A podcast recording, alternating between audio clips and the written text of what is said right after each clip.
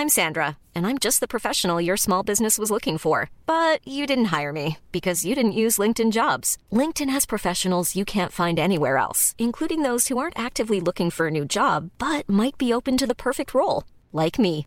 In a given month, over 70% of LinkedIn users don't visit other leading job sites. So if you're not looking on LinkedIn, you'll miss out on great candidates like Sandra. Start hiring professionals like a professional. Post your free job on linkedin.com/people today. Mom deserves the best, and there's no better place to shop for Mother's Day than Whole Foods Market. They're your destination for unbeatable savings, from premium gifts to show-stopping flowers and irresistible desserts. Start by saving 33% with Prime on all body care and candles. Then get a 15-stem bunch of tulips for just $9.99 each with Prime. Round out Mom's menu with festive rosé, irresistible berry chantilly cake, and more special treats. Come celebrate Mother's Day at Whole Foods Market. Hey, it's Danny Pellegrino from Everything Iconic.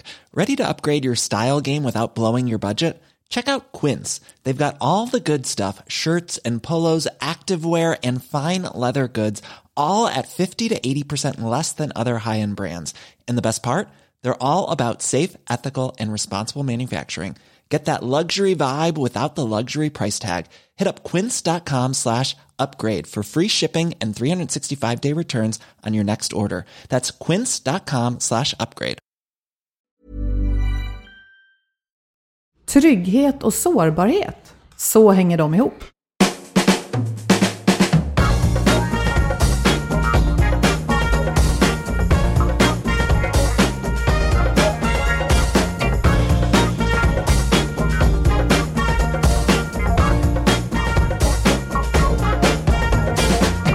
Här är Health for Wealth, en podd om hälsa på jobbet. Vi är Ann-Sofie Forsmark, hälsomanagementkonsult och Boel Stier, copywriter och kommunikatör. Vårt motto är att hälsa och lönsamhet hör ihop om man satsar hållbart och över tid. Men hur gör man för att lyckas? Det tar vi reda på i den här podden. idag ska vi prata om det här med trygghet och hur vi skapar trygghet vi behöver för att må bra och prestera på jobbet. Men också hur trygghet och sårbarhet hänger ihop. Ja, för att även om de två vid en första anblick kan tyckas vara motsatser så hör de ihop och be- verkar liksom behöva varandra. Vi ska prata mer om det här med psykolog Ola Jameson.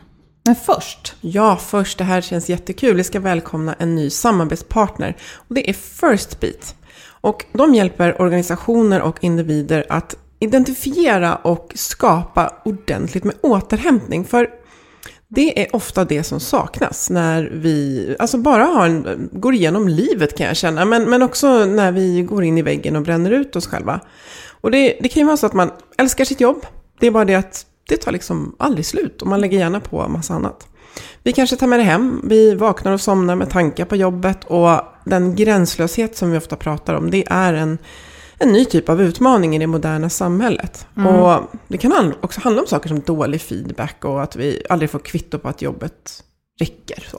precis, och i den här nya gränslösheten som vi har pratat om rätt mycket i podden, så ligger just det här att det finns aldrig tid för återhämtning. Och First Beats verktyg då mäter hjärtfrekvens. Och då som individ får man tillgång till sin individuella data och arbetsgivaren ser förstås bara totalen. Det här är ju viktigt med alla sådana tjänster. Och det här kan hjälpa var och en att upptäcka när man återhämtar sig och inte. Och det är inte alltid riktigt som man tror. Eller vad säger du, Ann-Sofie? Ja, för jag har ju testat det här och eh, det, det, på engelska heter det heart rate variability. Så det är inte antal pulsslag utan det handlar om mer vad som händer däremellan. Eh, och jag gjorde faktiskt en väldigt värdefull insikt som när jag tittar tillbaka har betytt väldigt mycket för mig. Och det var just att inse att när jag det var en sekvens under dagen när jag tänkte att jag nog återhämtade mig, men då också kunde se att jag hade ganska höga stresspåslag. Och här handlade det inte om att jag kunde ta bort den grejen, för det handlar om att ta sig från jobbet. Utan jag fick förändra hur jag såg på den tiden under dagen. Och jag tror att det här har lett till eh, än högre energinivåer för mig, vilket har varit väldigt värdefullt. Så det känns eh, jättekul att få samarbeta med, samarbeta med First Beat som, eh, som jag, ja, alltså de, de, de, eh, de har en fantastisk verksamhet, den här produkten är riktigt vass och det ska bli kul att få berätta mer om den. Härligt. Och så tillbaka till ämnet för dagen, trygghet och sårbarhet. Vi välkomnar organisationspsykolog Ola Jameson från Psykologpartners. Tack så mycket. Och det är ju roligt, för du och jag känner varandra sedan tidigare. Vi har bland annat eh, hoppat fallskärm ihop i en massa år. Och i den miljön kan man ha anledning att fundera på just det här med trygghet. Och eh, som ni säkert många tänker på, eh, fallskärm, extremsport, en hel del puls naturligtvis. Ändå måste jag ju säga, när jag tänker tillbaka till när jag var elev och ny i den världen, hade jag i alla fall den här bilden av att alla andra nog var mycket coolare och inte lika nervösa som jag. Och jag kom att tänka på nu när vi skulle träffas ett tillfälle när jag kanske hade hoppat något år eller två men fortfarande var ganska ny i den eh, världen. Och här i Sverige har man uppehåll över vintrarna för att det är kallt och det passar inte så bra att hoppa. Så när man kommer tillbaka på våren och ska börja hoppa igen, då har ju alla lite högre puls förstås. Men då som ny så tänkte jag att det, var, det är ju bara jag. Ingen är väl riktigt så här nervig som jag. Och så var det en eh, väldigt erfaren instruktör som hade liksom decennier i sporten. Eh, som, som sa rakt ut så här, ja men nu känns det lite extra pirrigt här efter vinteruppehållet. Och jag hade inte hört så många erfarna säga sånt. Och så bara reagerade jag med att bli väldigt glad. För jag tänkte att han var så här, ja, eh, osårbar på något sätt. Och så när han sa det så blev jag väldigt glad. Och så tänkte jag, varför blev jag glad för det här då? Jo, men dels var det det att det kändes mer okej att jag var nervös. Men sen fick jag också ett större förtroende för honom där och då.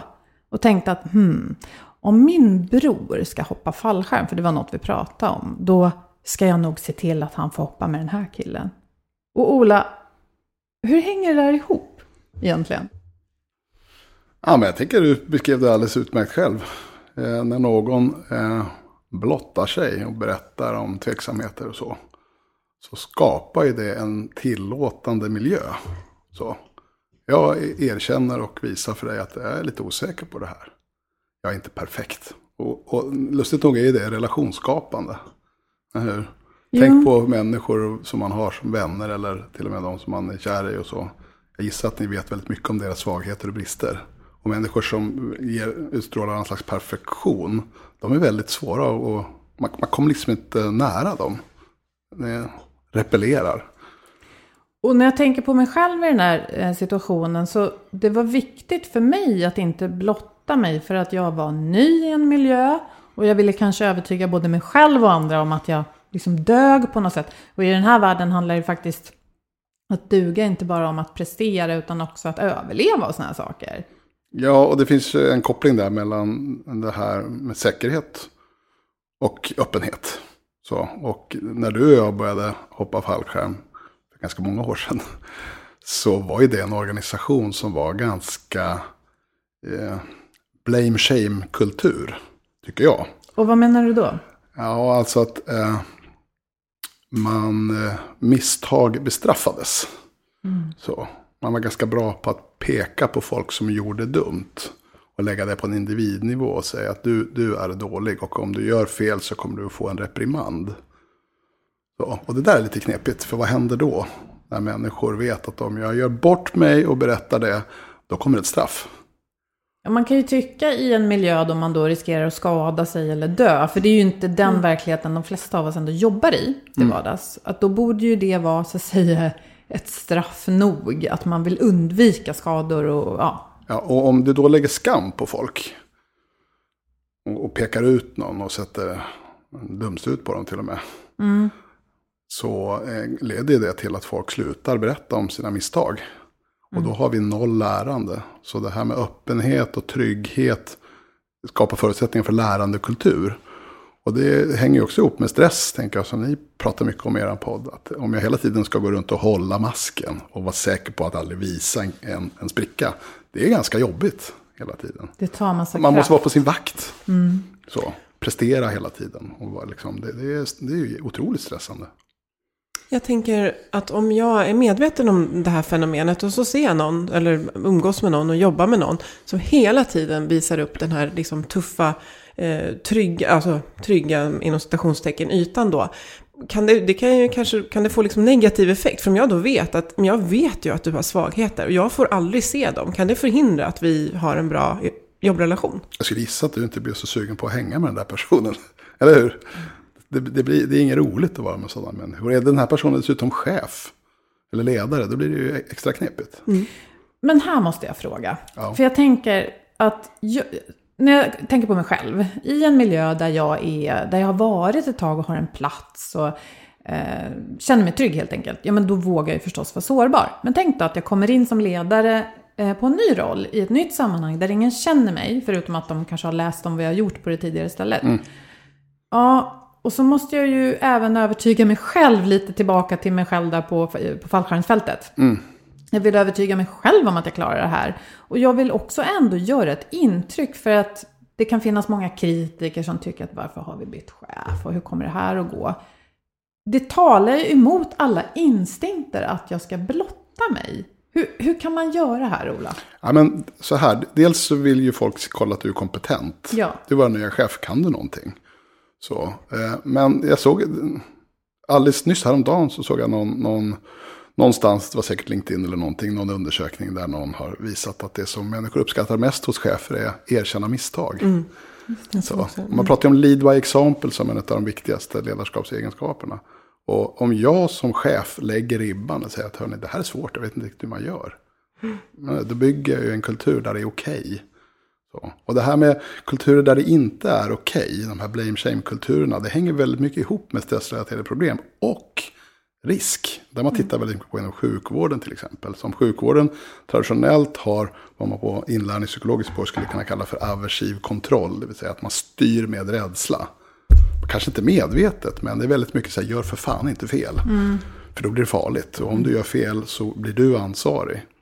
Och det här skapar en enorm stress. Och mycket riktigt så är det ju så att sjukvårdspersonal ligger ju, har traditionellt sett alltid legat högre än andra yrkeskategorier när det gäller just stressrelaterade problem som utmattningsdepression och Och, och åter grejer. till det här för att jag pratar om liv och död. Och det är just vad de jobbar med i Ja. förlängningen. Just det. Men de har hur- till och med mätt på några ställen utfalls... Det man mäter är dödlighet hos patienter. det är så hardcore. Och då kan man se att, att i, i läkarteam där det finns en hög grad av psykologisk trygghet som är ett, det är ett begrepp som man kan definiera på vissa sätt. Så, så korrelerar det bra med patientsäkerhet och vice versa. För, för jag som sitter och lyssnar här som inte har på fallskärm. Ja. Jag, känner så här att eh, jag hade ju varit extremt mån om att i, i den kulturen är det väldigt viktigt att man väldigt tydligt inte mörkar för misstag till exempel. Utan verkligen, hörni, jag tror att jag har gjort ett misstag med min fallskärm till exempel. Att den kulturen är livsavgörande. Och jag tänker om man kopplar det till sjukhusmiljö att ju, ju, ju mer man till exempel visar att jag behöver hjälp i det här beslutet eller bolla, desto mindre risk är det ju att vi fattar fel beslut. Jag Absolut. tänker koppla det här till dödlighet. Att, Absolut. Wow, snacka om att i, i vissa verksamheter är det inte liv och död om jag kör lite prestigeracet. Men fallskärm på ver- ja, Det kan ju låta Mm. självklart, men jag tänker så här. Eh, om man zoomar ut lite eller tänker sig att man är... Eller glöm det jag tänkte säga. Det, det står ju väldigt mycket på spel att Ja. våga räcka upp handen. Ja. Det kan ju vara så här att jag är rädd att bli av med jobbet, att bli av med en licens. Att nu upptäcker alla hur dåliga jag är, för vi har väl alla lite grann den här känslan ibland att vi inte är så bra som alla tror. Ja. Och, och den risken är ju också en risk. Eller då i fallskärmsexemplet, nej men jag kanske inte får hoppa mer, för nu har de upptäckt att jag inte är bra. Och då blir det nästan en lika stor risk som att faktiskt dö eller att orsaka någon annan skada. Ja, Och det- ja. Vi kan generalisera det, ta bort det från fallskärmshoppning. Men jag har lärt mig extremt mycket genom den miljön. Men tänk om du är doktor då och har samma rädsla. Om jag erkänner ett misstag så får inte jag operera. Just det. Vad gör du då? Ja, du håller tyst. Om du dessutom har erfarenhet av att om jag berättar någonting så händer det någonting.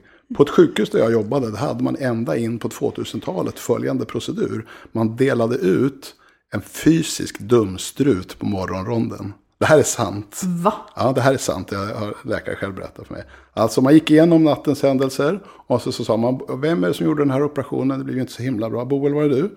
Då får du ha på dig den här. Det var som en stjärngorsestut ungefär. Nej, men, vad tror du det gör med människor? Och det finns en, det pågår ett stort forskningsprojekt som har pågått i många år. Där Stockholms universitet är inblandat. Som man just tittar på hälsa inom sjukvården. HOPE-studien heter den. Och där ser man att läkare ligger tre och en halv gånger över resten av populationen vad det gäller utmattningsdepression och suicidalitet. Och kvinnliga läkare ligger ännu högre. Och då gjorde man en kvalitativ studie, alltså man gick in och intervjuade folk, kvinnliga läkare. Vad är det som, vad är, det som är stressorerna då? Och då säger de, som den största viktigaste faktorn, att being scorned by senior peers. Alltså att man får ta hån och man, man, får, liksom, man får gliringar utav äldre kollegor när man gör fel. Och det är alltså antitesen till det vi pratar om när vi pratar om psykologisk trygghet. Mm. Det vill säga, psykologisk trygghet är att en känsla av att i den här gruppen, i den här miljön, så kan jag blotta mig. Jag kan berätta, jag kan dela sårbarhet och jag kommer inte att bli hånad. Jag kommer inte att bli skrattad åt. Jag kommer att bli lyssnad på. Och kanske till och med applåderad för att jag Eller hur? För att du klarar. bidrar till ett mm. säkerhetsarbete. Vad schysst att du berättar så vi kan lära oss någonting. Så igen, lärande beteenden kräver psykologisk trygghet. Mm. Mm. Och det är ju lätt att se att det här hänger ihop med stress. Ja, och just det här flock, eh, alltså viljan att höra till, hur viktig den är för oss. Jag får göra det. Ja, och nu, nu pratar vi sjukhusmiljö, men jag tänker också på den här Google-studien där eh, ja, man tog ja. reda på vad som skapade framgångsrika team. Jag tänker utifrån att man tänker att vi ska vara effektiva och producera någonting som har med lönsamhet att göra, så är det här lika viktigt. Och då tittar man, man tittar efter faktorer då som hur gruppen var sammansatt, kompetenser, mm. eh, men resultatet blev någonting annat. Och att Eh, känslan av att man måste bevisa sig och vara på sin vakt ledde inte till produktiva, kreativa team. Och eh, att vi stirrar på kategorier, de här gula, blå och röda och så. Mm, män, eh, kvinnor. Ja, eh, mm. precis. Vem är ledare här hjälpte inte heller. Och intelligens och kompetens kommer inte till sin rätta i fel sammanhang. Mm. Just. Mm. Ja, men det är intressant det där med dumstruten. För jag tänker att om jag sätter mig in i den situationen, då blir det ju det här att jag inte hör till. Och så vill jag bara dölja ännu mer om jag gör något dåligt. Men jag tänker också att de som tittar på tänker att jag vill inte förknippas med den personen. Det är lite som på skolgården. Det är att mobbing. Nu ja, jag vågar inte vara kompis med Ola för då kommer jag liksom också bli en sån som de ogillar. Guilt by association på något sätt. Eller? Ja, så söndras hela gruppen. Ja. Så himla, himla, himla olyckligt. Men jag vet att du tidigare har nämnt inom försvaret, inom flyget tror jag, eller något sånt där. Det här var kanske när du pluggade och vi höll på med fallskärm, jag ska sluta tjata om det. Men just hur man hade en sån här, jag tänker också att vi tror gärna att i försvaret är det en massa coola machotyper och så. Men att här var man väldigt duktig på just det här. Flygvapnet just. Ja. Och internationellt sett så har amerikanska flygvapnet, de, jag, jag, jag, någonstans har jag den studien men jag kan inte hitta den nu. Så att om det är någon som sitter där och tänker att jag har fakta på det där så har jag inte referensen. Men det finns någonstans en undersökning som visar att skillnaden mellan amerikanska armén och amerikanska flygvapnet vad gäller olycksfrekvens var ganska stor. Och när man letar efter orsaker så tittar man ungefär som i Google-studien på Ja, vad är det för någonting? Är det rekrytering? Är det så att man i flygvapnet är bättre på att hitta de, de så att säga, eh, inte riskbeteende människor? Eller är det bra folk om man i armén fick de dåliga. äh, det kunde man inte hitta något belägg för. Men man såg det här belägget för att man i flygvapnet då var ganska bra på att förstärka avvikelserapportering.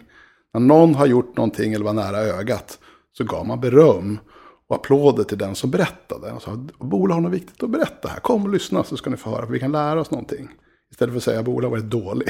Mm. Hon får tre dagar i kurran, vilket man kanske lite mer gjorde i, i armén. Då. Mm. Och det, det påverkade då olycksstatistiken. Mm. Så säkerhetsarbete absolut har att göra med trygghet. Till, nej, förlåt, psykologisk trygghet. Vi kan inte blanda ihop det med tillit, för det är två lite olika grejer. Hur då?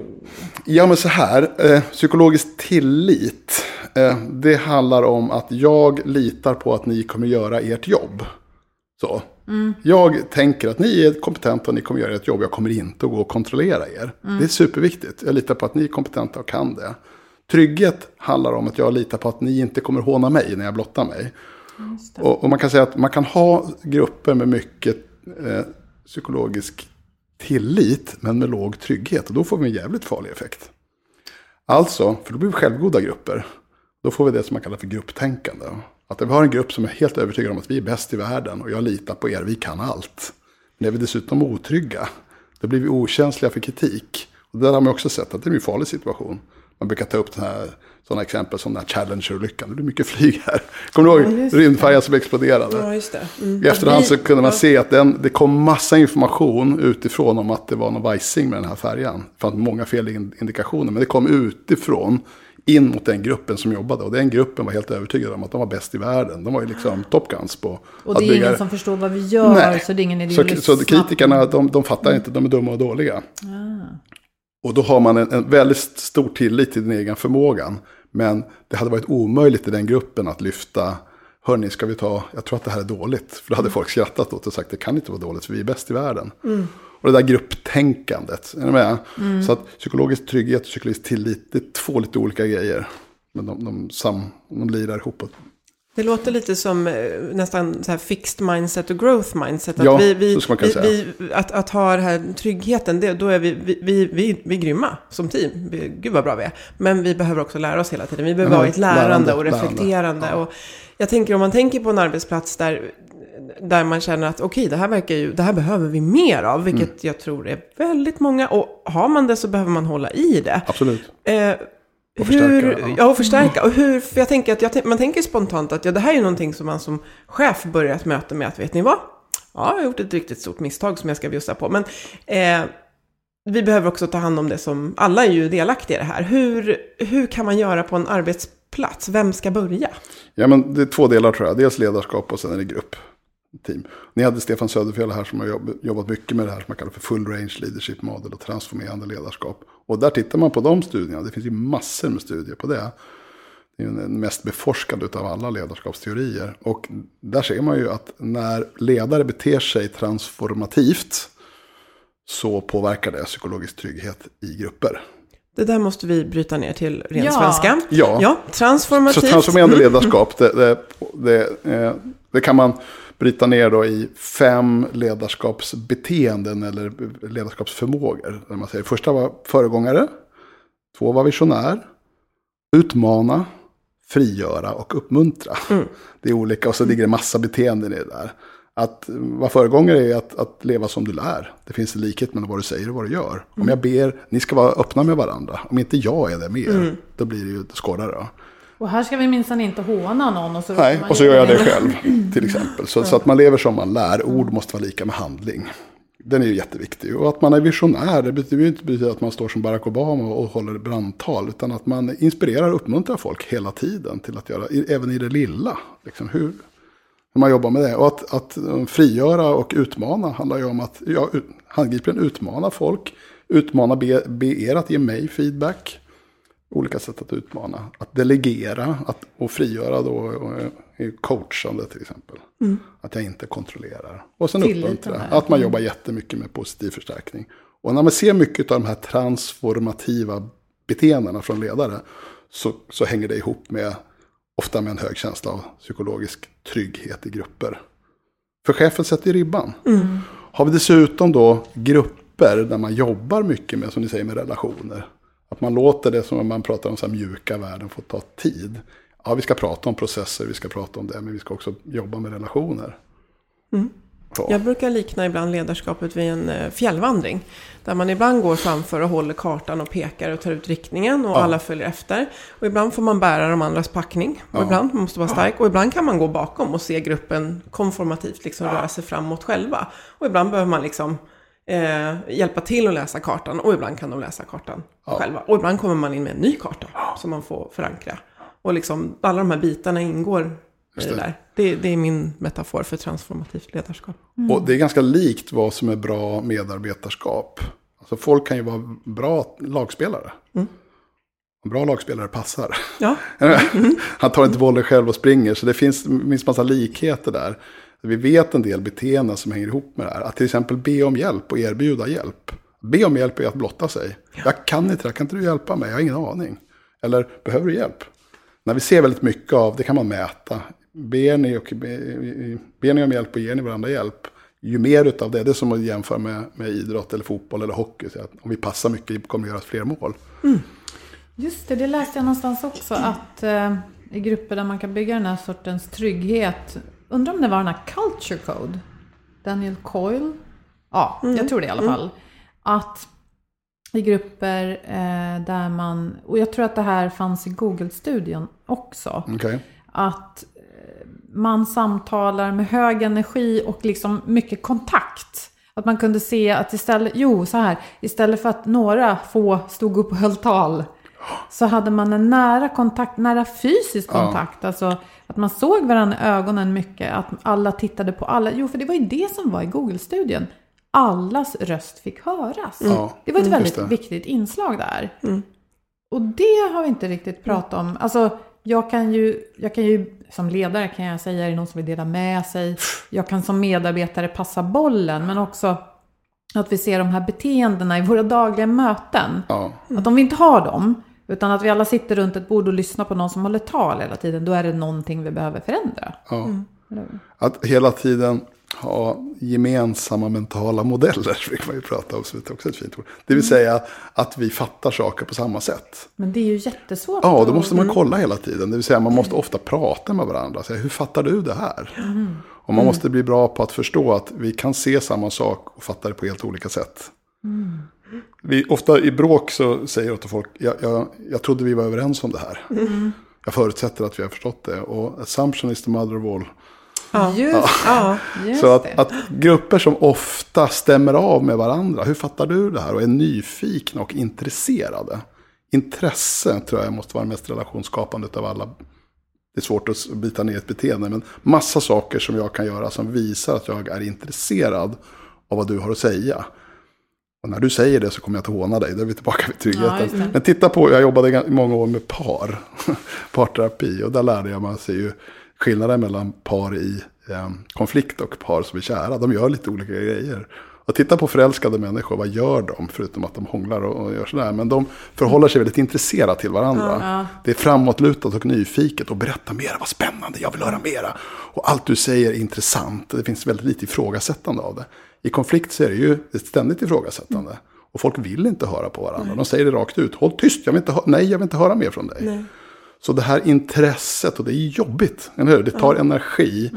Men om vi kan ha, stimulera det där, nyfikenheten, intresset på varandra. Att din åsikt är valid och spännande. För grupper som mår bra, de testar också nytt och utvärderar hela tiden. Så att intresset, nyfikenheten är där. Och det kan man ju både ledarskapsmässigt stimulera, men det finns också någonting som medarbetare själva kan jobba på. Att hela tiden vara intresserade. Jag tänker spontant på just hur, hur många möten går till. Och där, där finns det verkligen sätt att förbättra det här. Men också ett hinder. Att om, jag, om vi ska gå bordet runt och jag passar på att liksom kolla min mobil medan ni pratar. Mm. För att jag tänker att men det här är inte relevant för han ska bara rapportera till han är, eller hon, till det är en chef. halv dumstrut. Ja, det är en halv dumstrut. Medan om vi säger så här, förutsättningar, här kan vi passa på att bygga produktivitet, effektivitet, samarbete. Om jag liksom lyssnar på Boel och tänker, gud vad intressant, jag håller inte med, jag förstår inte vad hon säger. Men, alltså, spännande. Ja, precis. Istället för att, gud det här rör inte mig att plocka upp min mobil. Så att här kan man ju verkligen skapa förutsättningar, men det kan också Ja, jag tippa har en- kulturen. Ni Ja. ska, ni ska få min våtaste hemliga dröm. Det är att jag ska få regissera en partiledardebatt en gång. Jag ska tvinga politiker Mm. att vara intresserade av varandra. Istället för att vänta på en sin regel, sändningstid. får inte argumentera. Nej? En regel, måste inte ställa fördjupande intresserade frågor till din motpart. Wow. Visst det skulle vara intressant att lyssna det spännande? på. Ja. Mm. Jätteintressant att höra. Folk är ju urlessa på det här. Det, det här Ja. Att man hela tiden ska försöka liksom, sätta dit varandra. Det blir en extremt, det är ju antitesen till psykologisk trygghet. Men det är, precis, och det är ju för att spelreglerna är som de är. Jag menar, just nu säger många att åh vad vi är trötta på politikerna. För just nu när vi sitter här har vi ingen regering ännu. och Det har gått lång tid. Men jag tänkte faktiskt så sent som när jag var på väg hit idag. För någon sa på radio att ja, nu är alla så trötta på det här. Att, Att du ska bli statsminister. ja, precis. Och då blev jag lite förvånad. Nej, men jag tänkte att det är så orättvist också. För om man är politiker, men du har fått dina röster från dina väljare utifrån de då löften eller ja, vad du nu har sagt.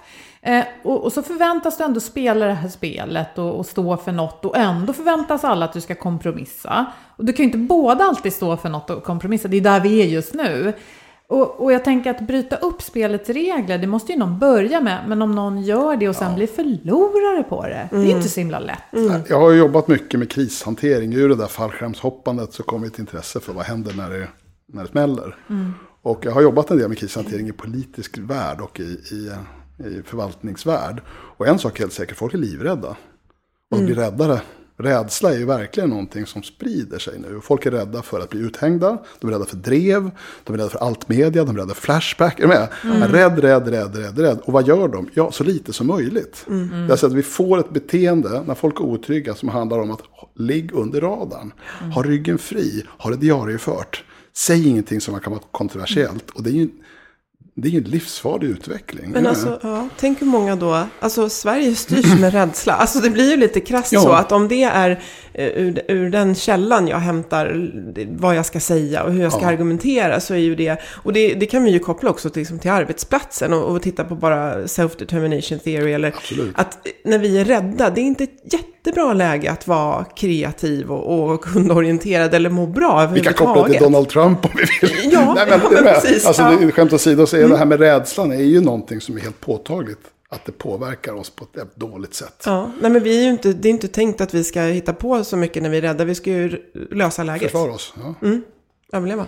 Så igen, kreativitet och nya spännande idéer, de föds inte ur väldigt, väldigt skrämda hjärnor. Men nog kan jag, jag kan tänka mig, ja, men om, om jag nu låtsas att jag är en av partiledarna, att om jag ska börja bryta reglerna, där jag alltså inte är, jag är inte ännu statsminister, Nej. då har jag ju väldigt mycket eh, att förlora. För att om jag då istället för att argumentera mot min då så att säga fiende, politiska fiende, börjar säga vad, vad intressant, hur tänkte du nu? Ja, men jag, vet, jag tror att det enda vägen framåt är, då får vi prata liksom Google-språket då. I den, om vi går tillbaka till den studien där de kommer fram till att psykologisk trygghet är viktigt. Så kan man säga att de tjänar mer pengar dessutom.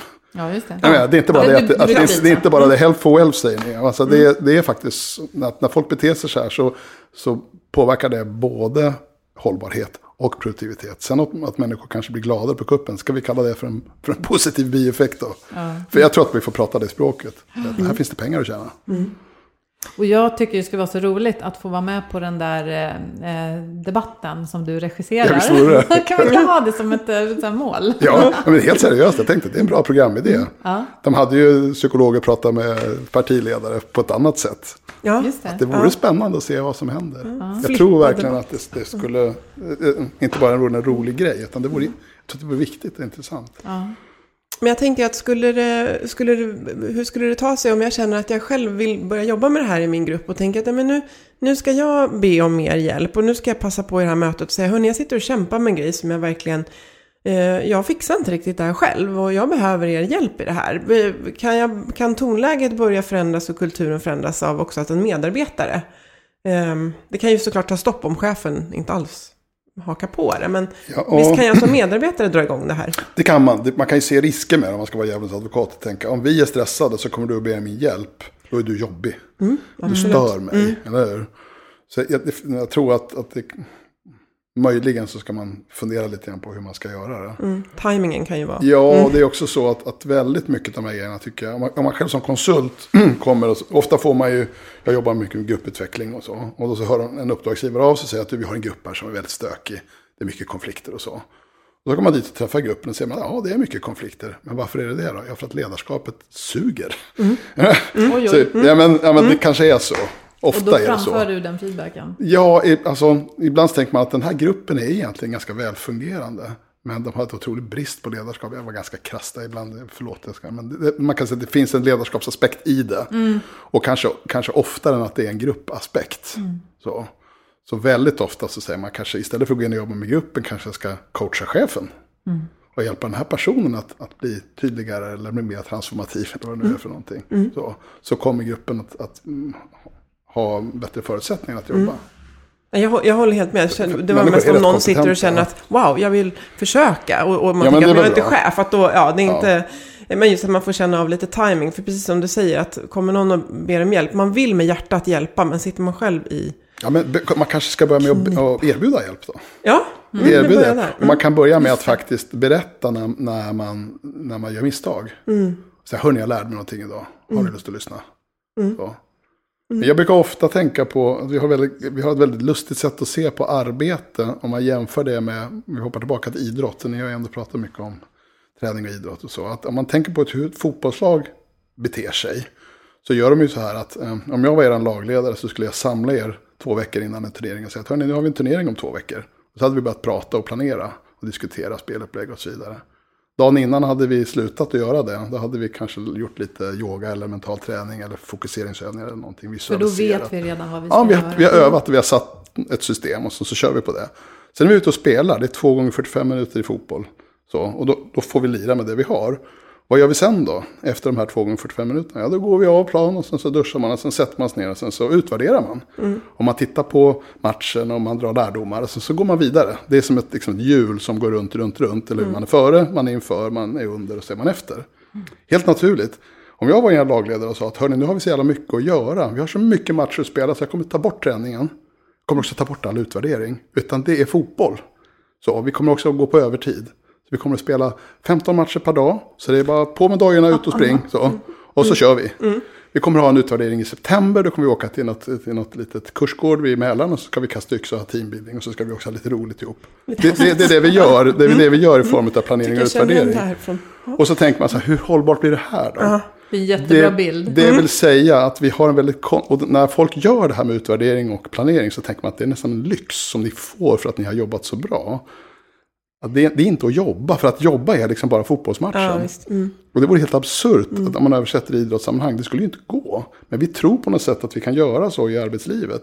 Så det här med att skapa förutsättningar för folk att bete sig psykologiskt tryggt, att vara öppna. Vi måste avsätta tid för reflektion, för planering, för utvärdering, precis som ett fotbollslag gör. Om man har den liknelsen, jag har den ofta för grupper, så garvar ju alla. Så det är helt självklart. Vi måste ha träning, vi måste ha utvärdering, annars kan vi inte spela bra. Men vi tror inte att vi... Jag tror att vi bara ska ha Ja men alltså man, man tiden. pratar om debiterbar tid och sånt där. Att vi, ska vara, vi ska vara i kärnverksamheten. Och massa sådana här ord som betyder att vi ska inte planera och utvärdera utan vi ska utföra. Och vi ska inte riktigt tänka heller känns det som. Då. Nej. Jag Så ett sådant slagord jag har är ofta att man måste vara efter och före mycket oftare. Ja. Just det. Och det har man också forskat på. Det finns en jätterolig, eh, spännande gruppforskare som heter Tannenbaum. Som har tittat på något som heter team debrief till exempel. Att man ofta utvärderar, kort och strukturerat utvärderar, hur har vi lirat ihop? Och då kan man titta på hur öppna har vi varit? Har vi bett mycket om hjälp? Har vi erbjudit har vi, hjälp? Har vi gett varandra feedback? Har vi testat nytt och utvärderat? Alla de här nyckelbeteendena som är bra för psykologisk trygghet kan man mäta och utvärdera. Och då gäller ju att man tittar på och utvärderar rätt saker. För jag tänker Ja. något vi har snackat om mycket här återkommande är ju att vår tids eh, fokus på mätning, att vi har så himla mycket data. Ja. Och så stirrar vi på siffror och tror att vi blir klokare. Ja, precis. Men det är ungefär som när vi, ska vi hoppa tillbaka till fallskärmshoppning då? När jag, för det har, jag lärde mig så mycket om just säkerhet och trygghet där. Om man bara tittar på olyckorna, bara tittar på dödsfallen, då vet vi ingenting om det som föregick. Är du med? Nej, för den personen kan ju inte berätta så mycket. Nej. O- Om vi vet till exempel att ja, vi har tio dödsolyckor, ja men vi vet inte, vi kanske hade hundra nära ögat. Vi ha- kanske hade tusen incidenter. Om vi kan titta på incidenterna, vi kan titta på riskbeteendena snarare än utfallet. Då har vi mycket bättre data. Och med det här menar jag att igen, vi måste ha en, en miljö där vi tittar på incidenter. Vi pratar om misstagen nära ögat, inte bara gör utredningar när det går riktigt illa. Det. vi vet för lite. För det är för dåligt underlag. Och igen, ska vi göra det då kräver det att vi är öppna och tillitsfulla och vågar blotta oss. Och ser, ser misstagen som en källa till lärandet. Och de här samtalen runt bordet då, när vi är nyfikna och ställer Ja. följdfrågor. Att vi tittar varandra i ögonen och låter alla komma till tals. Det kan ju vara då kanske mycket viktigare än att titta på diverse siffror. Absolut. Vi tittar på fel saker. Ja. Vad härligt, då vet vi lite saker vi ska göra mer av framöver. Är statsminister? Nej, jag skojar. Ja, Vä- jag kan säga vägen till statsminister är att börja bjuda på fler misstag. Ja, Att se fler människor i ögonen och säga, men vad intressant, hur tänkte du nu? berätta Ja. mera. Vad spännande. Intressant. Den där tanken har jag aldrig haft. Och- Investera i den där tiden och förstå att det här före och efter som Ja. du pratade om. Det, vi har alla vårt före och efter och det är så otroligt viktigt vad vi gör där. Och Ja. ge det tid. Vi ska utvärdera passandet, inte målen. Det. Och två bilder jag tar med mig då, det är dels när vi tänker grupper och vad vi gör hela dagarna på jobbet så tänker jag på fotboll. Att vi Ja. inte kan bara spela matcher. Och tillbaka också till relationerna mellan ja, lite färre människor. Tänker jag på liknelsen du drog om det förälskade paret och hur man beter sig jämfört med paret som bara bråkar. Då kan vi liksom härma det vi vill vara tills vi är det. Eller hur?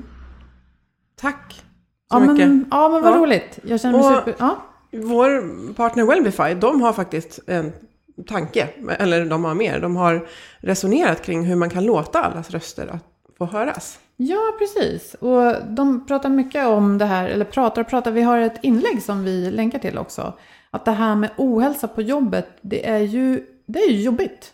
Och det som är jobbigt känns ofta obekvämt. Och för många företag och de som styr och leder i företagen är det så obekvämt att man inte riktigt mäktar med att ta tag i det. Men då kan Wellbify, Wellbify hjälpa till. Mm. Och det handlar faktiskt väldigt mycket om det här just att låta alla röster höras. Mm. Enkla metoder för att se till att alla kan dela med sig av hur det är och hur det känns. Eh, starta samtal helt enkelt. Mm. Och mäta, och det behöver alltså inte bara vara siffror utan att man kan dela med sig anonymt om det behövs av hur det är just nu. För fångar man upp det i tid så finns det väldigt mycket att vinna på det. Mm. Och ja. Vi länkar såklart till det här eh, mm. på vår hemsida. Men de finns på wellbify.se. Och det här finns under bloggen. Ja, det stämmer. Och vi tackar båda våra samarbetspartners Firstbeat och Wellbify. Och dig Ola som kom hit och pratade. Tack så mycket.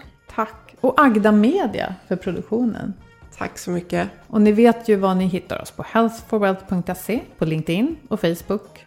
Och hörni, ni får väldigt gärna visa intresse för oss. Så visar vi intresse för er. Vi kan starta en diskussion. Berätta mm. vad ni tänker om det här. Mm. Om några egna exempel från er verklighet. Sköt om er så hörs vi snart igen. Hej då! Tack så mycket. Hej!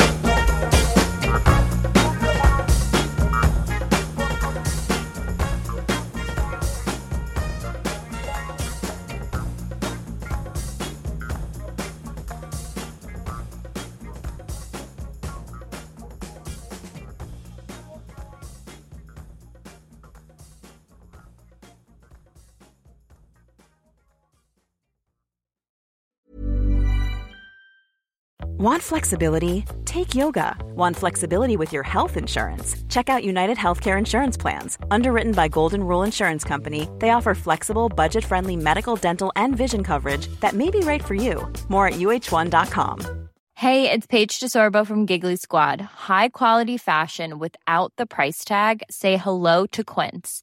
I'm snagging high end essentials like cozy cashmere sweaters, sleek leather jackets, fine jewelry, and so much more. With Quince being 50 to 80% less than similar brands.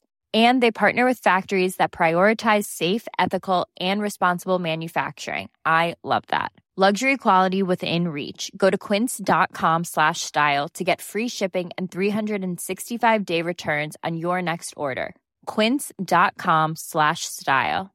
Mom deserves the best, and there's no better place to shop for Mother's Day than Whole Foods Market. They're your destination for unbeatable savings, from premium gifts to show-stopping flowers and irresistible desserts. Start by saving 33% with Prime on all body care and candles. Then get a 15-stem bunch of tulips for just $9.99 each with Prime. Round out Mom's menu with festive rosé, irresistible berry chantilly cake, and more special treats. Come celebrate Mother's Day at Whole Foods Market.